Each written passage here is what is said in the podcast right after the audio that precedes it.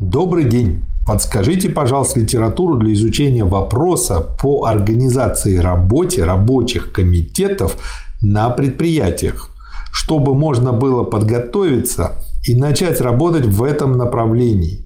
Ваша книга «Советы как форма власти» содержит ценный теоретический базис, но мне не хватает конкретных практических советов, как все это делается. Спасибо.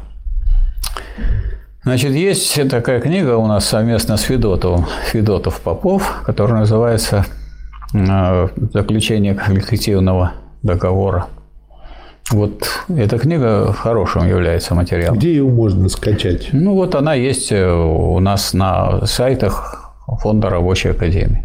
Угу. Вот это вот наиболее близкое к тому вопросу, который вы задаете.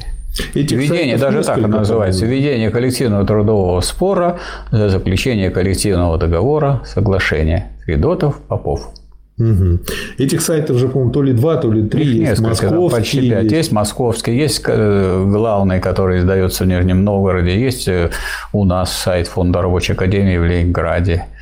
И вот. в каждом есть, по-моему, раздел библиотека. Да, ищите в разделе библиотека, значит, Попов, Федотов, введение коллективного трудового спора, заключение коллективного договора, соглашения. Эта э, книга была составлена, она все с материалами, с конкретными формами документов и с э, изложением того опыта, который не столько у меня был, сколько у Константина Васильевича Федотова, который был начальником консалтинга правового отдела правкома докеров морского порта Санкт-Петербурга.